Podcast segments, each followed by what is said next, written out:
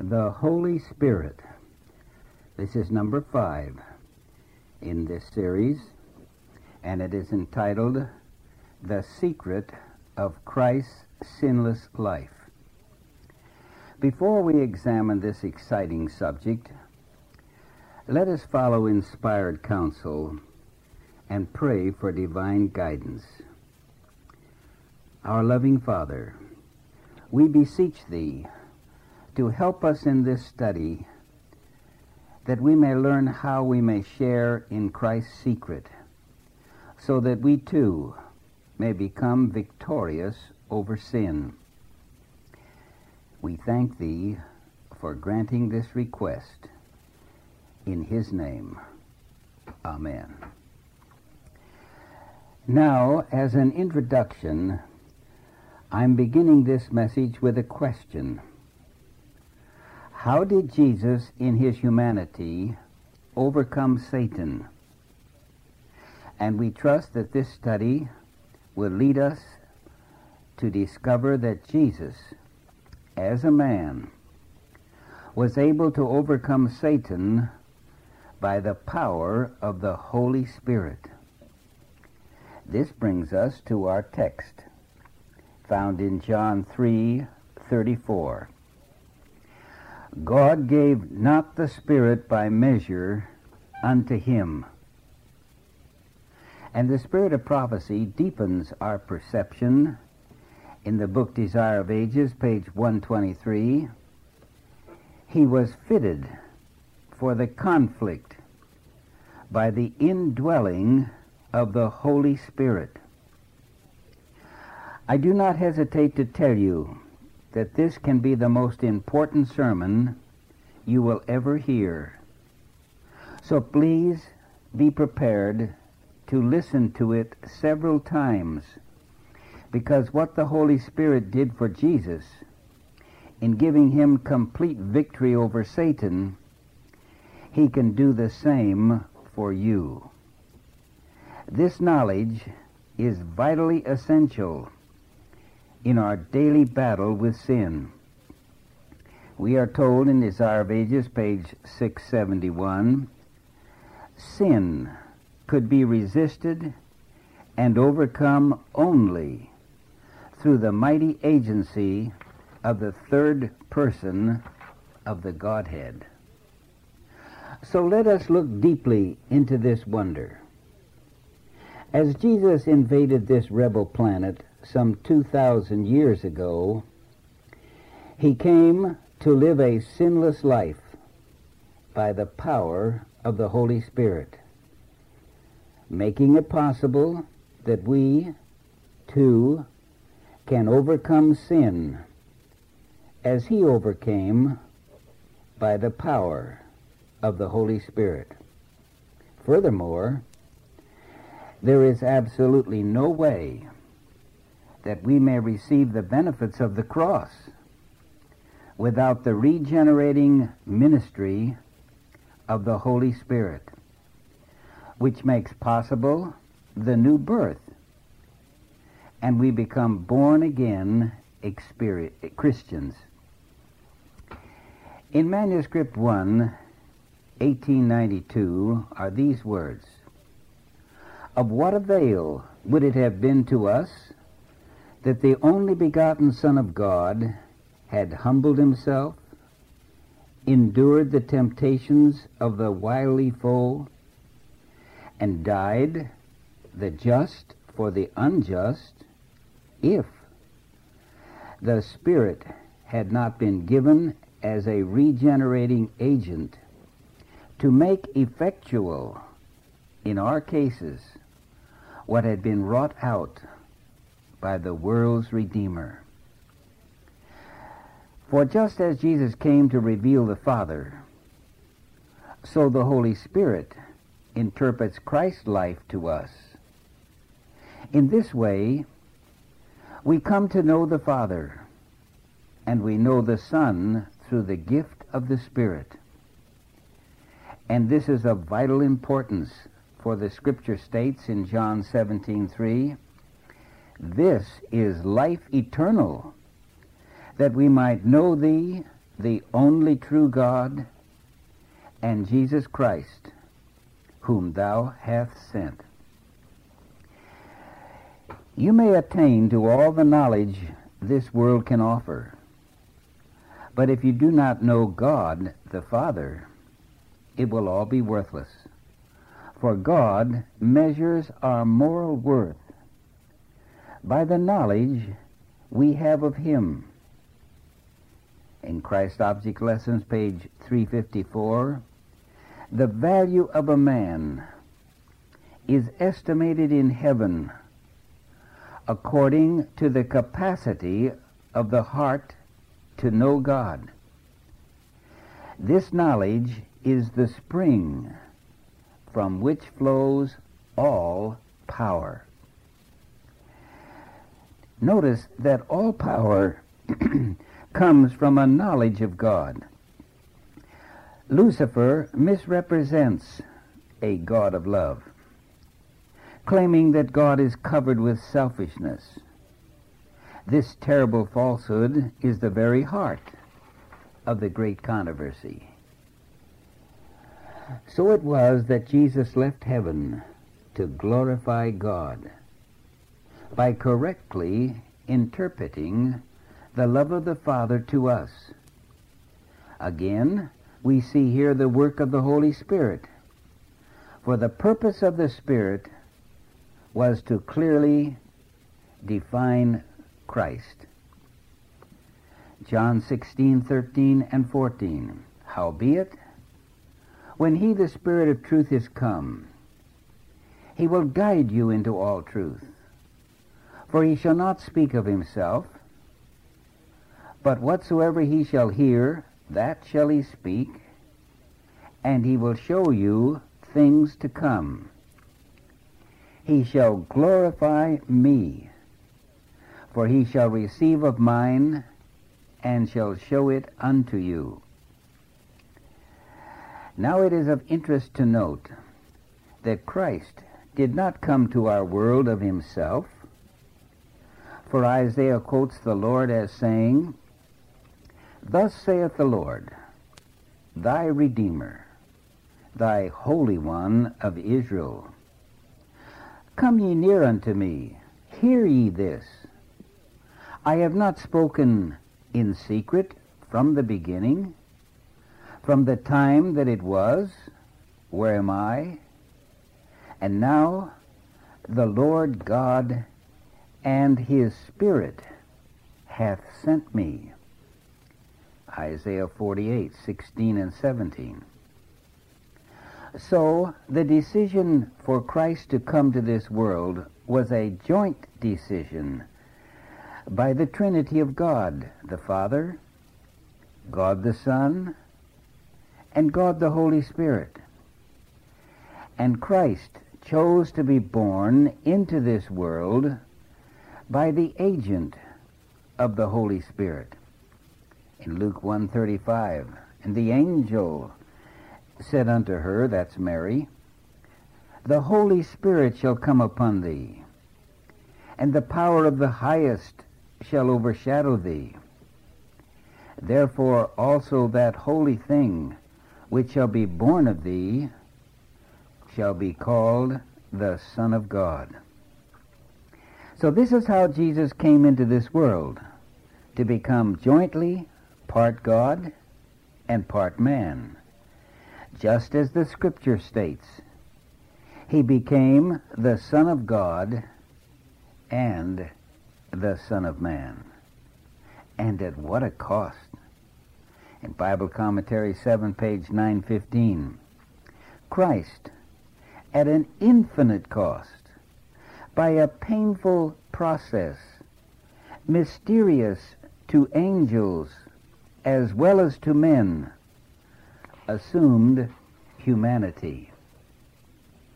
But let us not forget, Christ did not come as Adam, who was perfect in every respect before he fell for Adam had no tendency to sin.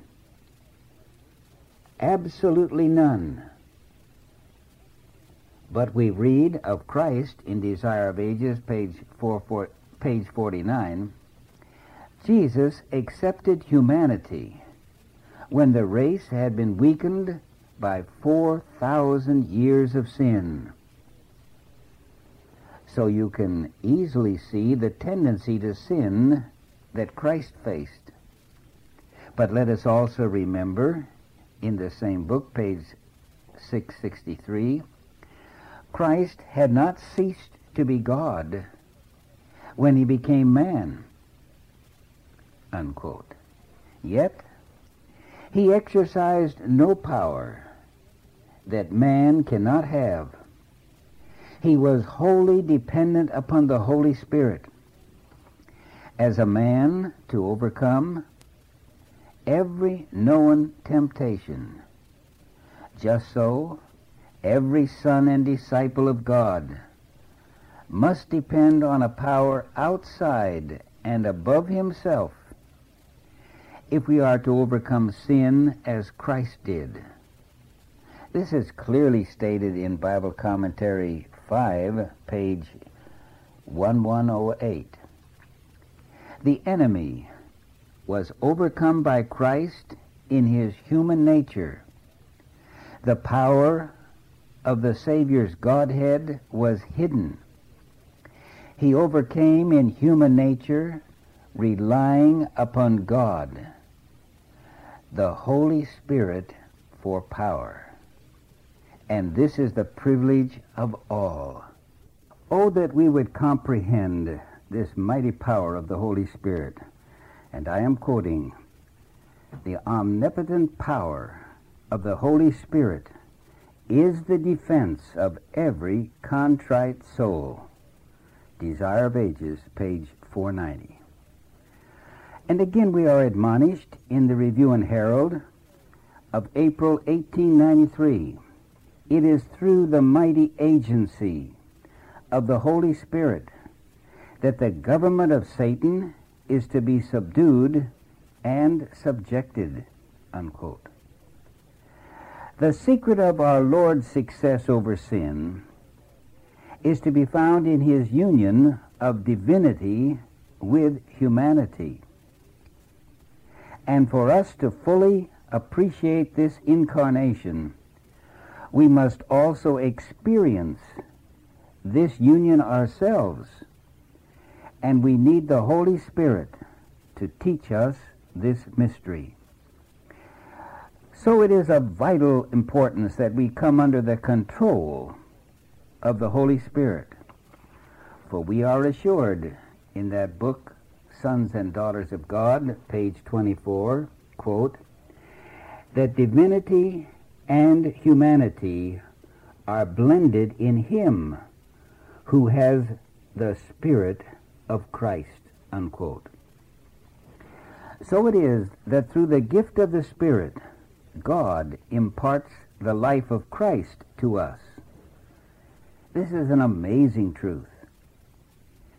In Desire of Ages, page 805, the impartation of the Spirit is the impartation of the life of Christ.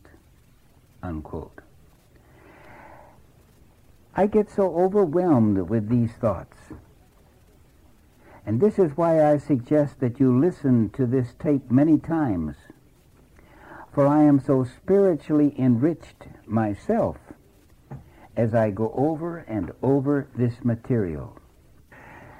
Now, let us change our focus so that we might comprehend how Satan mustered every fiend of hell to try and discourage Christ from redeeming mankind.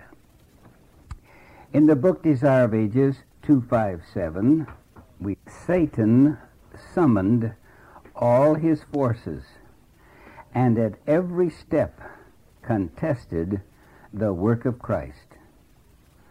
And then again we read in Bible Commentary 5, page 1080, the serpent himself made Christ the mark of every weapon of hell. Unquote. Why did the devil do this? He was attempting to wear out the forbearance of God. He hoped God would abandon the world to satanic force. He determined to make man so vile and so loathsome that man's repulsiveness would sicken the Almighty. In Desire of Ages, page 36, I read, The bodies of human beings had become the habitation of demons, unquote. No wonder this is why Christ was continually casting out devils while on earth. For demons were possessing human beings that had been created in the image of God. In doing this, Satan insulted and outraged heaven. The situation had become so scandalous that I'm continuing to read Unfallen worlds watched to see Jehovah arise and sweep away the inhabitants of the earth. And if God should do this, Satan was ready to cast the blame upon God and to spread his rebellion to the worlds above. At this very crisis, the Son of God came with the message of divine grace. Never overlook the magnitude of this struggle between Christ and Satan. At the very moment when Christ's resistance was wasted to its lowest level, as Satan tempted our Savior in the wilderness, it was then that he bribed Jesus with a special offer. Satan would give Christ the best of this world if, and, and please try to visualize this event with me as it took place. I'm reading from Selected Messages 1, page 286. Quote, The eye of Jesus for a moment rested upon the glory presented before him, but he turned away and refused to look upon the entrancing spectacle. Christ's divine indignation was aroused. He commanded Satan to detest, Get thee hence. Unquote. Likewise, we who are loyal Seventh day Adventists are also the special target of Satan and we should not expect to be treated less than Christ was tempted by the devil. But praise God, we have the captain of the Lord's host on our side, and also the third person of the Godhead, the mighty Holy Spirit, to keep us. Speaking of the remnant, we read in Desire of Ages, page 352, quote, they are to contend with supernatural forces, but they are assured of supernatural help. More than angels are in the ranks. The Holy Spirit, the representative of the captain of the Lord's host, comes down to direct the battle. Honestly now, could we ask God for more? Oh, how we should praise Him. But each individual saint must make a decision to enjoy the companionship of holy angels or do the bidding of demons. And that's an alarming thought. Listen, in the Desire of Ages 258, quote, those who turn from the plain teachings of Scripture and the convicting power of the Holy Spirit are inviting the control of demons. Unquote. We dare not consider this lightly. We are a part of the great conflict between the good and the evil angels we have been told that in the very end time, and I'm reading from Bible Commentary 4, page 1142, quote, Satanic agencies in human form will take part in the last great struggle, and heavenly angels in human guise will be on the field of action. Unquote. Surely, we need the protection and the leadership of the angels of God under the control of the Holy Spirit. But how can we be assured of the Holy Spirit? Beloved, this has been made very simple. By meditating upon Christ's sinless life, looking at Calvary's sacrifice, until we become charged with the Holy Spirit like a battery becomes charged with power. This is how it's done. In Testimonies 4, page 374, I read, By contemplating Christ's teachings and sufferings, we may become more deeply imbued with the Spirit which sustained our Savior everything noble and generous in man will respond to the contemplation of Christ upon the cross. Unquote. And now let us spend a few minutes in becoming personally acquainted with Christ's trials and temptations leading to the cross. Desire of Ages, page 117. He took the nature of man with the possibility of yielding to temptation. Bible Commentary 5, page 1082. He could not have been tempted in all points as man is tempted had there been no possibility.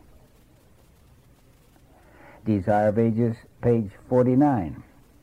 God permitted him to meet life's peril in common with every human soul at the risk of failure and eternal loss.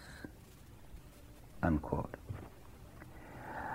So it is without question our Savior depended on supernatural power continually to meet the supernatural foe. And his secret was to receive the Holy Spirit and make sure that the Holy Spirit dwelt within him every moment. In Christ Object Lessons, page 139, are these words Daily he received a fresh baptism of the Holy Spirit. And likewise, we must follow our Lord in exactly the same manner in this life and death struggle. For he declared, I am the way, the truth, and the life. John 14:6. Now for a few moments we need also to praise and thank God that Jesus did not turn from the horrors of the cross even though he prayed. John 12:27 Father, save me from this hour. It was so dreadful that he shrank from the shameful death.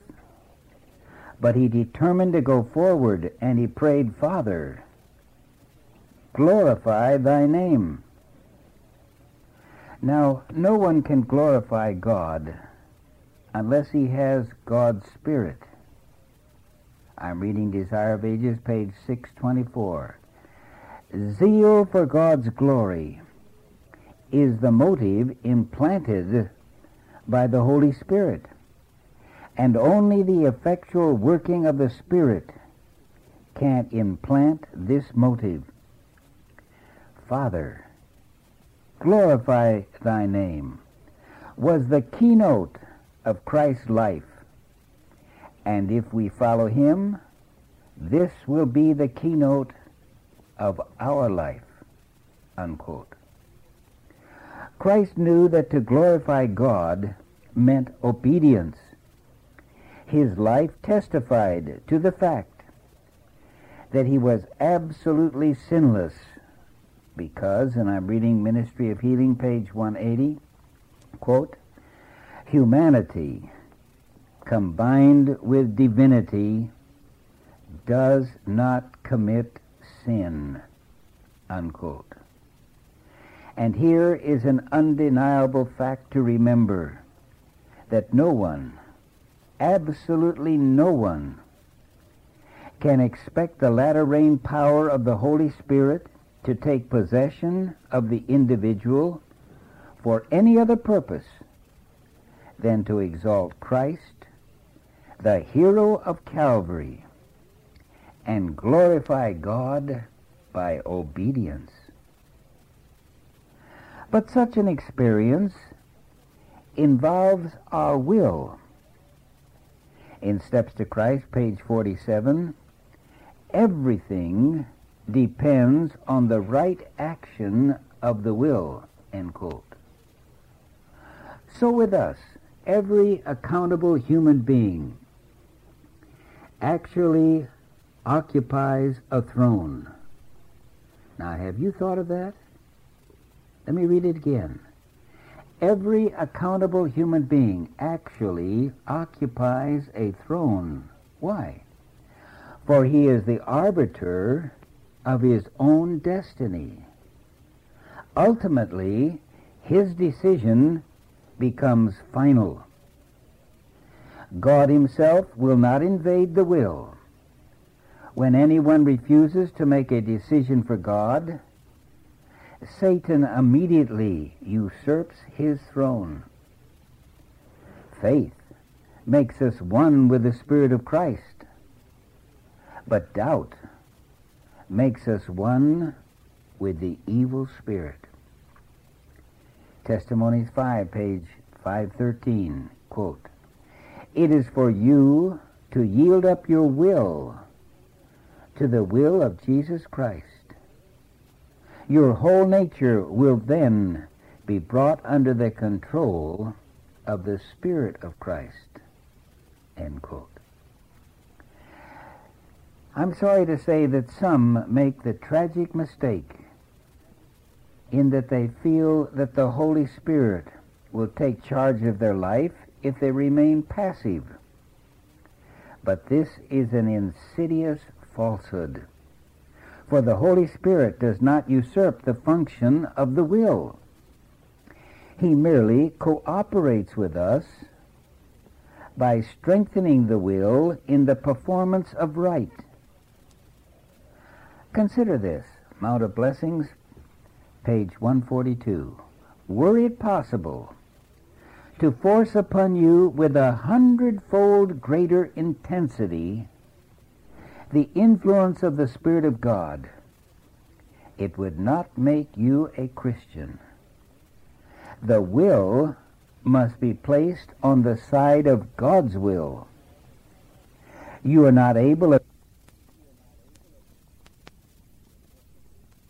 your purposes and desires and inclinations into submission to the will of God. But if you are willing to be made willing, God will accomplish the work for you.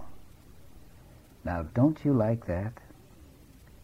Willing to be made willing? This is something that we can do.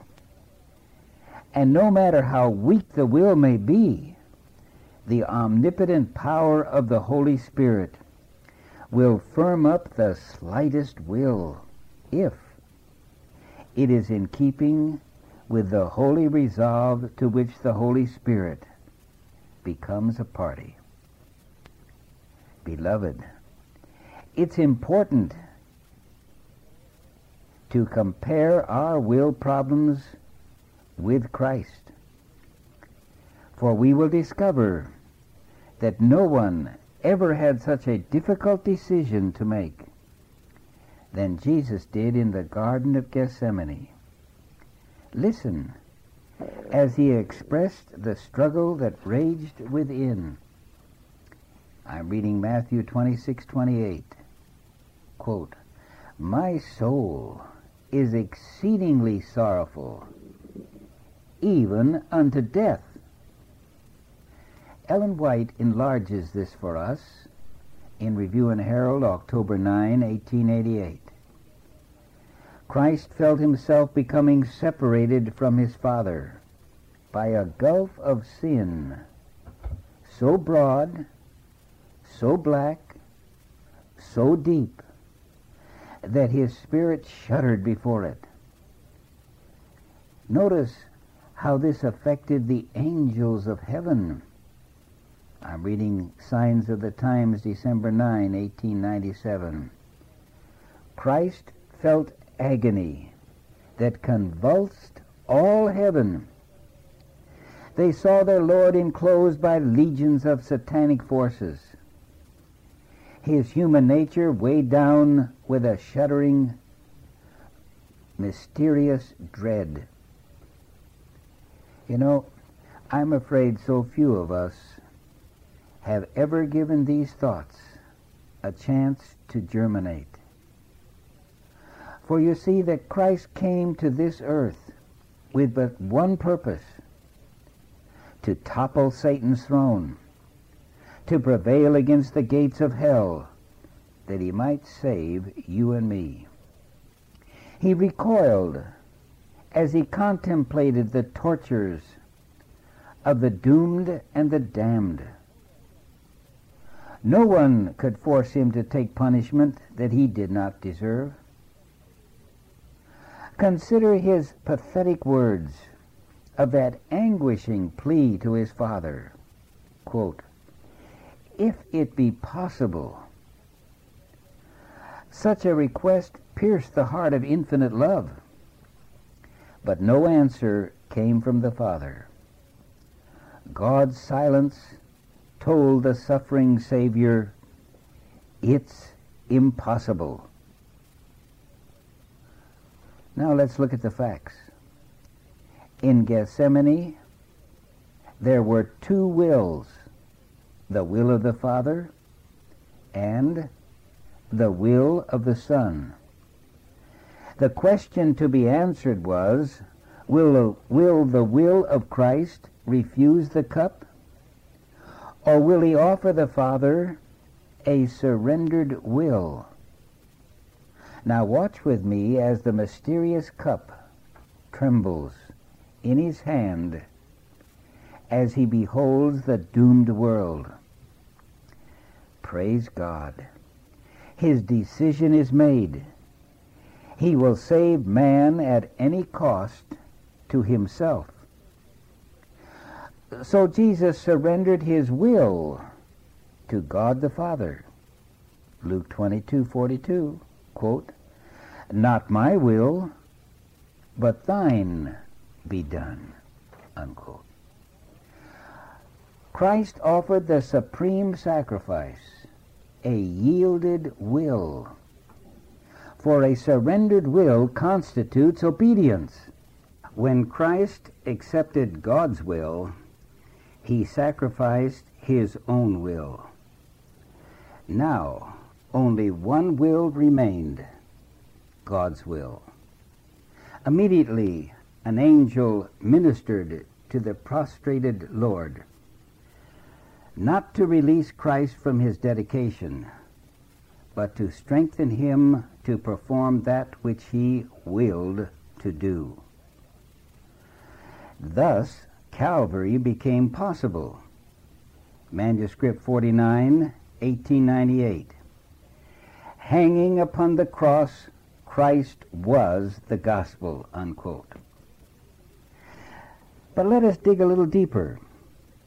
We must not overlook the question of what made the crucifixion necessary.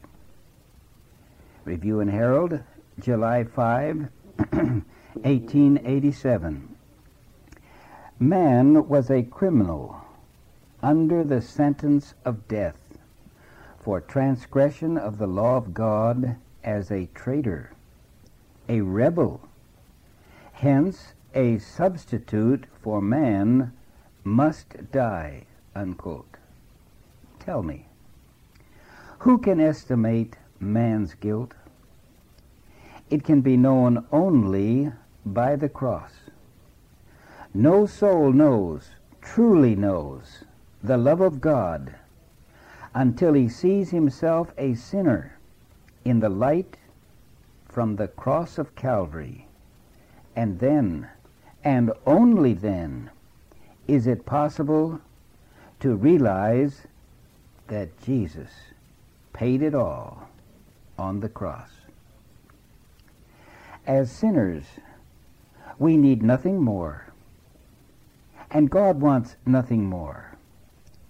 Justice asks nothing more, and no one can add anything more, be it mockery, misery, headache, or heartache, thorns and spikes. He endured it all. Jesus did everything necessary for a complete atonement. And throughout all eternity, all glory and praise belong to Him. And thank God, something more. The benefits now belong to us, so that throughout eternity no one need perish. In Selected Messages 1, page 96, the sins of every man was punished in Christ. They were placed on the innocent sin bearer as though they were his own. Unquote. And in Signs of the Times, January 1, 1915, Christ took the infinite risk of consenting to war with the enemy. Unquote. And believe me, the devil left nothing undone. Notice this quotation found in Desire of Ages, page 670, 710, and 752. Satanic agencies confederated with evil men in leading the people to believe Christ was the chief of sinners. Never was a criminal treated in so inhuman a manner. Christ was the prince of sufferers. While bringing such suffering upon the Son of God, Satan tried to hide his murderous intentions. In Review and Herald, March 12, 1901, Satan's deceptions were watched by the inhabitants of the unfallen worlds as he, in disguise, worked in such a way that he thought he could not possibly be detected. Unquote. But Satan outfoxed himself. For we read in Desire of Ages, page 761, his disguise was torn away. He had revealed himself a murderer. And in the Spirit of Prophecy, volume 3, page 183, this outrage quote, caused the angels to shudder with horror and severed forever the last tie of sympathy existing between Satan and the heavenly worlds. Unquote. Now, it can be clearly stated that no one can fully understand the meaning of Christ's substitutionary death without a knowledge of the sacredness of God's law. Selected Messages 1, page 229. Those only who acknowledge the binding claim of the moral law can explain the nature of the atonement. Unquote. On the cross, Christ suffered a death beyond death. Bible Commentary 5, page 1103. Quote, Christ was suffering the death that was pronounced upon the transgressors of God's law, unquote. So Christ took our place, taking man's place in the universe. I'm quoting Desire of Ages, page 756. Our sin bearer endures the wrath of divine justice, and for thy sake becomes sin itself. Unquote. God's hatred of sin is beyond our human conception. Yet, herein we can also see God's love revealed. For God the Father suffered with his Son. God felt every pain, but more. Here is something I never fathomed before. Listen to this amazing thought found in Bible Commentary 5, page 1108. God Himself was crucified with Christ. Unquote. In Patriarchs and Prophets, page 70, Christ, in his expiring agony upon the cross, cried out, It is finished. A shout of triumph rung throughout every world. The death of Christ shook the kingdom of Satan, thus making the death of Satan possible. I like the way Inspiration speaks of this in the Review and Herald of September 7, 1897. Quote, the death of the Son of God made the death of Satan unavoidable. Unquote. But, beloved, let us not forget that Satan will not perish alone. For in the signs of the times of 4 3 1884 are these words Those who flatter themselves that God is too merciful to punish the sinner have only to look to Calvary to make assurance doubly sure that vengeance will be visited upon every transgressor of his righteous law. Unquote.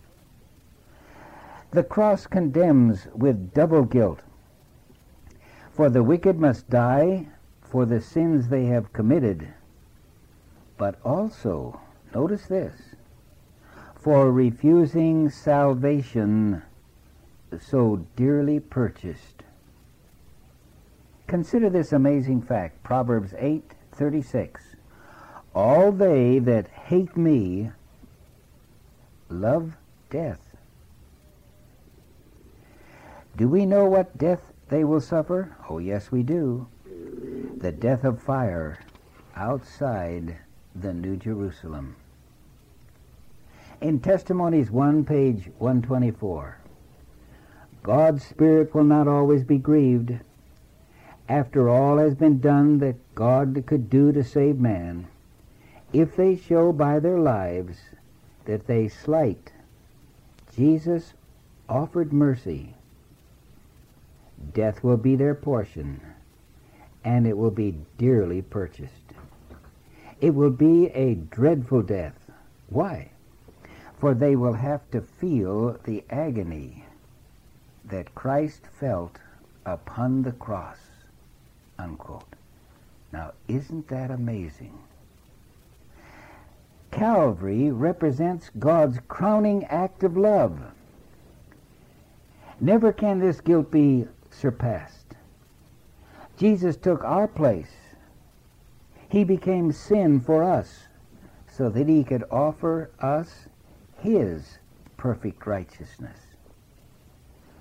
In the book entitled Suffering, page 35 to 38, quote, It was not bodily suffering which was so quickly which so quickly ended the life of Christ upon the cross. It was a sense of his Father's wrath that broke his heart even doubts assailed the dying Son of God. Faith and hope trembled in the aspiring agonies. The Redeemer relied upon the evidences which had hitherto strengthened him. He has by faith alone to trust in him. Unquote. With such sacred thoughts, will you come with me in godly reverence and join me close to the cross? For it is here we discover our answer. Will the awful strain snap his resolve? Will death exhaust his faith? Watch his heaving breast as the end nears. See his body hunger for oxygen. Suddenly, and I'm quoting, there was a shriek shrill and agonizing, and the Son of God expired.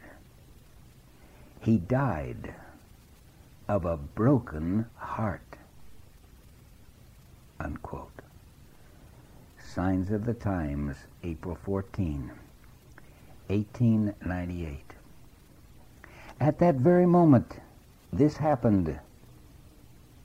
Consternation filled the universe. Bible Commentary 5, page 1108. The interruption of the communion between God and His Son caused a condition of things in the heavenly courts which cannot be described by human language. God hid the Savior while he drank the last dregs of the cup of wrath. Unquote. You see, Satan tried to drive a wedge between the Father and the Son. But in dying, Jesus' death produced an indissoluble union between God the Father and God the Son. Some think of Calvary and Christ's sufferings as something long ago. They forget the present sufferings of Christ. Christ's soul recoils now to sin's cruel barbs, just as Jerusalem's rabble nailed him to the tree. So we must understand this experience of Christ if we are to represent a suffering Christ to the world with the convicting power of the latter rain. In the book Education, page 263, few give thought to the suffering that sin has caused our Creator. that suffering did not begin or end with his manifestation in humanity. The cross is a revelation to our dull senses of the pain that from its very inception sin has brought to the heart of God. Every departure from the right, every deed of cruelty, every failure of humanity to reach his ideal brings grief to him. Our world is a vast lazar house, a scene of misery that we dare not allow even our thoughts to dwell upon. Yet, God feels it all. Unquote. Listen, dear friend. As servants of Christ, we must reveal to the world a clearer con- concept of Christ's atonement. In manuscript 56, 1899, quote, Christ on the cross was the medium whereby mercy and truth met together, and righteousness and peace kissed each other. This is the means that is to move the world, unquote. And remember, what moves us moves the world. the marvelous love of God will keep our eyes fastened to the cross as the Holy Spirit conforms our inmost being into the image of Christ. Remember, Desire of Ages, page 302, quote, The Holy Spirit never leaves unassisted the soul who is looking unto Jesus. If the eye is kept fixed on Christ, the work of the Spirit ceases not until the soul is conformed to his image. Unquote. Thus, victory is assured through and by the Holy Spirit. We must give the world a new revelation of Christ with hearts that are afire with Christ's atonement. The latter rain will use us to enlighten the whole world in a loud cry with a glory that will pulsate with the three angels' messages and shake the world. Let us pray. O God, wilt thou through thy Holy Spirit continually fill our minds with the great sacrifice of thy Son, that we may daily become more and more like our loving Savior in our thoughts and actions, that we may win others to thee. Amen.